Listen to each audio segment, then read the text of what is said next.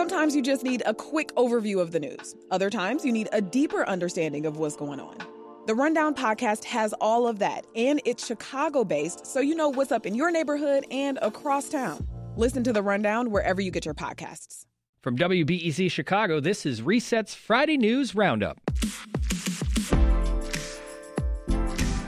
I'm Justin Kaufmann, and today on the Roundup, we're looking at an About Face by CPS. Although our families expressed how much they wanted to return to their school communities and how much their students missed their friends and teachers, they did not feel that this was the right time rising COVID cases in certain parts of Illinois. We want to get back to a point where we can go below 200 cases a day again and start going even lower and start being able to think about further reopening instead of the space that we're in right now, which is more a space of concern, potentially needing to pull back. And not every state lawmaker is ready to push Mike Madigan over the political cliff. Mike Madigan said that he felt that he's um, innocent, and, and I think that he's his own man, and I think that time will always um, figure the whole process out.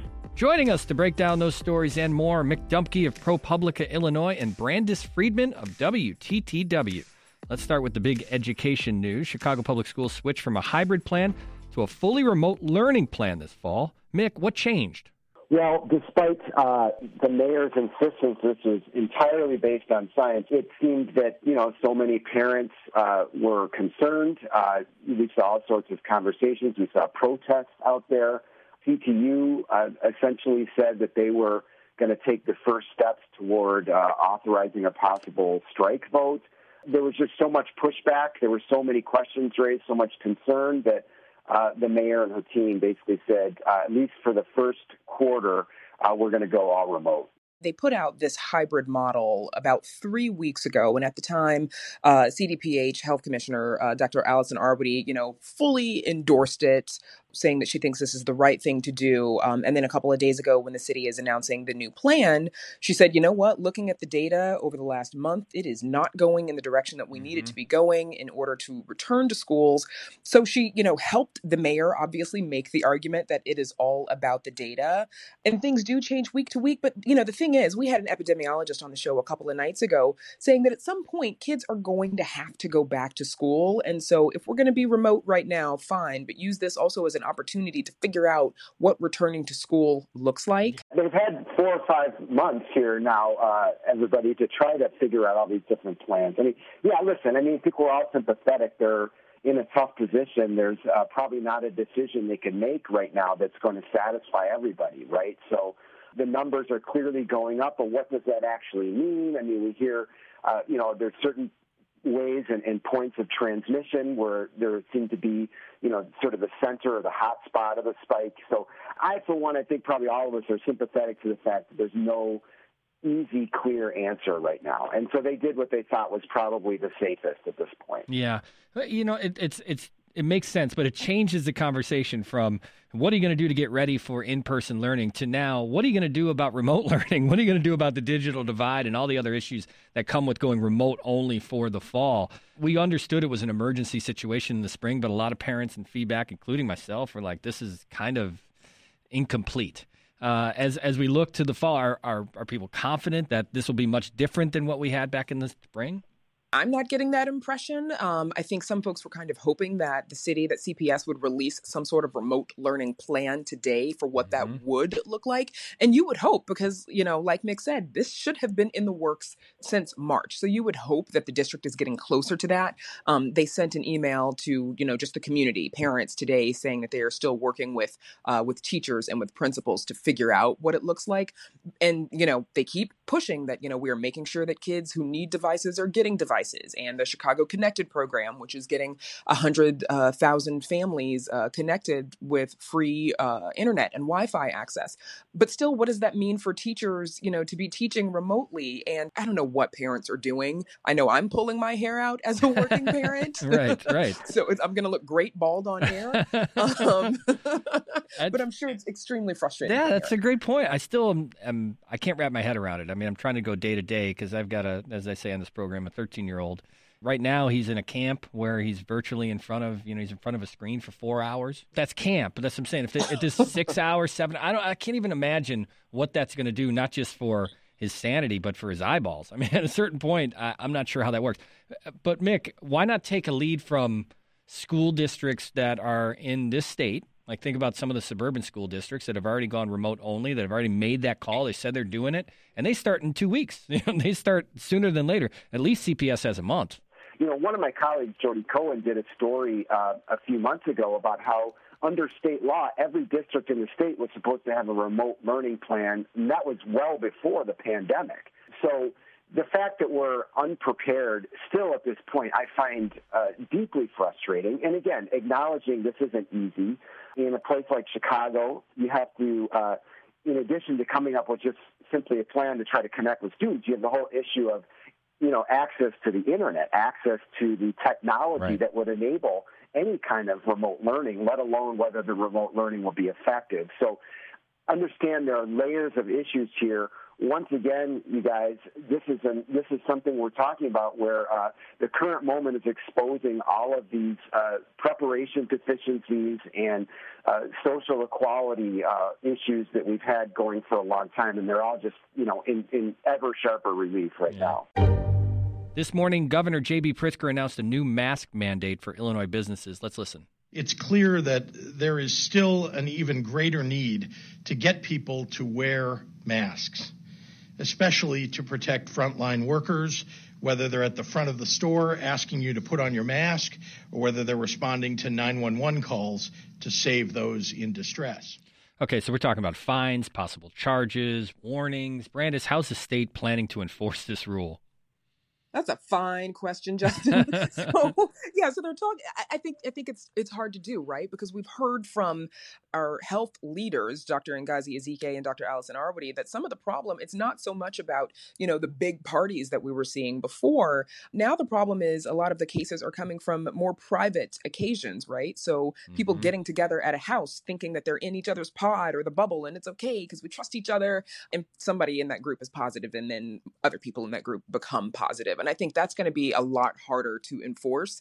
I think the Illinois Retail Merchants Association has already come out and said this is not fair to businesses. Right. You should be focusing on the individuals. Again, there's we keep saying this with everything. There's no easy answers for people, and you know uh, what I see is is Pritzker trying to kind of stay ahead of where the numbers uh, are going. He's issuing warnings right now before they, they go in and start trying to do more enforcement, and that, that seems like the fairest way to go at it. Also, this week, the the city's Department of uh, Public Health announced that Puerto Rico was being add to, added to the city quarantine travel list. Uh, you know, earlier it was Wisconsin. We knew about that. That's that's nuts to think about how that even works with the with the border so close. But now all all eyes are on Indiana. You know, when you think about Northwest Indiana, ostensibly it's part of Chicago. How do you break down from county to county, from border to border, from city to city?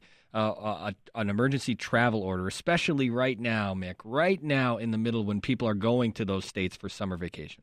What we're seeing are ever more intense appeals to people to be smart and to try to do the right thing and to get out clear messaging um, when it seems that a lot of people haven't heard it.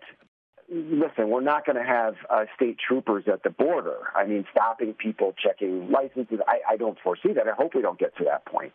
So, short of that, what are you able to do? Even these quarantine orders are essentially voluntary, right? I mean, you know, no one's knocking on your door, uh, thank God, saying, uh, "When's the last time you went to the Mars Cheese Castle?" Um, you know, are you are you properly quarantined? You know, this is still like kind of an honor system, and as we've seen, it doesn't fully work. Uh, let's make a quick transition to violence. Uh, when you think about this, brand, it's just about where we're at in the summer of 2020 how do how do we wrap our heads around the fact that this is the worst violent month in the history of Chicago?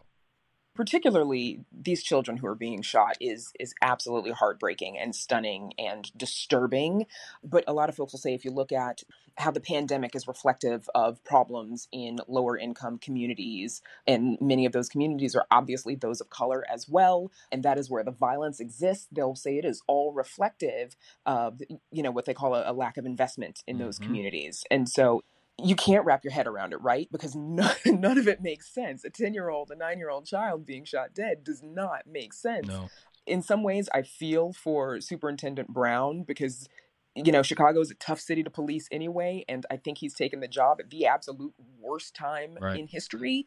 That said, somebody has to do the job. I wish him luck. With everything that's happened in the last few months, the, the perfect storm of uh, largely bad news, but amid that, there do seem to be more people who are paying attention to not just the scorecard of horrific statistics, but having uh, serious conversations about systemic racism, social inequality. What can we do next? I would say if we're looking for uh, something positive here, and I choose to look at something positive in this sense, there is a conversation underway. Yeah. Now, I personally would like to see more of the conversation shift toward um, what can we do besides the law enforcement response? Law enforcement, whatever you think of policing, the federal surge, and all that kind of stuff. I mean, it just really comes in after the fact. So there's got to be not just a long term look at some of these issues, but there's got to be, I think, even an emergency response to what's going on, uh, looking at some of the uh, the causes of this that get beyond just yeah. picking up guys who are carrying guns. Okay, let's switch things up and go to Springfield. Although more calls are popping up for Speaker Mike Madigan to step down, doesn't look like he's budging.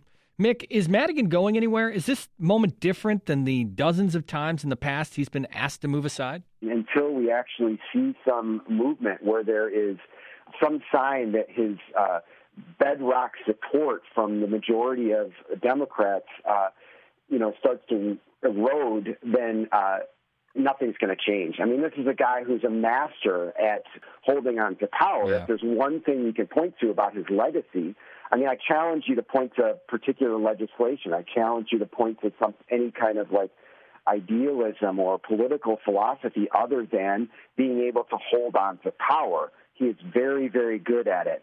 He and really is. So I see no sign right now that that's going to change. Brandis, I thought the move this week, where uh, the, I think it was it was really spearheaded by the GOP, the Illinois GOP, to say that if anyone takes any money from the Illinois Democrats for the upcoming campaign, that's dirty money. They should pledge to turn that down.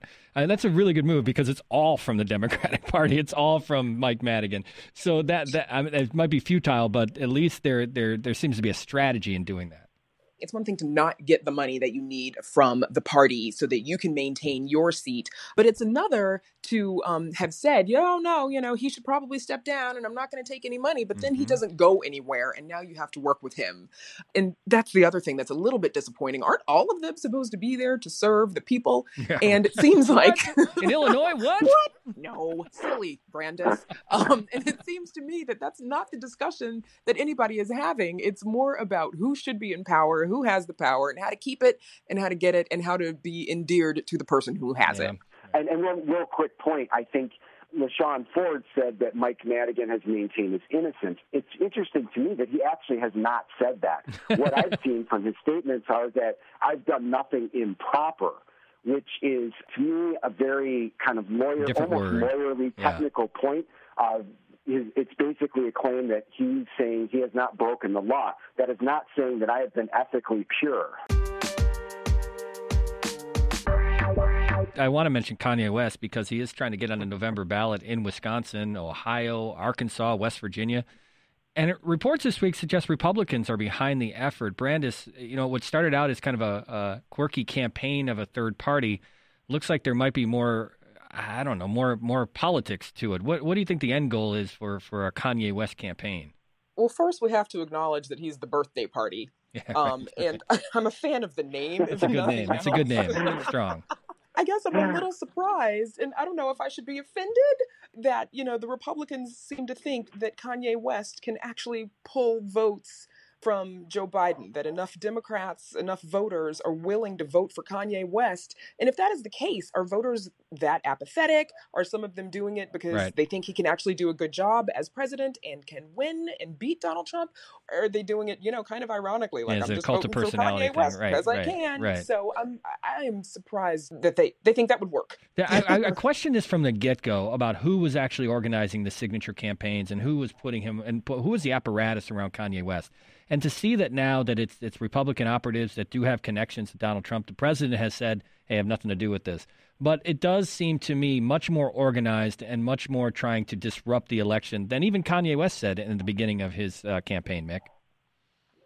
Uh, yeah, I mean, I'm not surprised. I thought from the beginning, um, you know, someone probably whispered in Kanye's ear, uh, you know, played to his ego slash, uh, you know, whatever mental uh, health issues that he's reportedly had and has basically said, "Hey, you can do this. This is this would be a great thing," and that there was some other motive behind it. Um, listen, in the last three of the last five presidential elections have come down to a couple of states that have decided the whole thing. So, I think, uh, Brandis, you're right. I mean, on the one hand, it's insulting and disrespectful to think that uh, a lot of people might take uh, Kanye West seriously as a presidential contender. On the other hand, you know, if I'm a Republican strategist, I think you're throwing everything at the wall and seeing what sticks. You're going to do anything you can to try to limit your opponent's chances. And uh, so we see everything from. Uh, you know, some systematic efforts to limit how peop- how many people can vote in certain areas, certain states,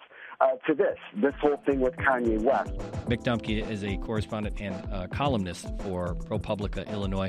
Brandis so Friedman is, uh, yep, uh, she is uh, the correspondent and, and host of Chicago Tonight at WTTW and Chicago Tonight Black Voices. Thanks, guys. I appreciate you coming on. My pleasure. Thanks for having thanks, me. Justin.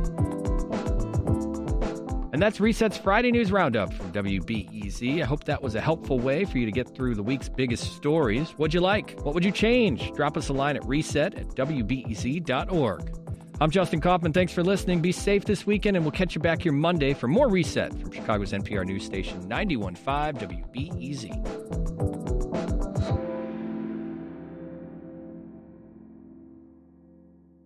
If you need a break from the news, WBEZ's Nerd Out podcast is here for you. Our show is all about delight. We laugh about what's happening in pop culture and feature thoughtful interviews with fascinating people. We even have a monthly book club. Listen to Nerd Out wherever you get your podcasts.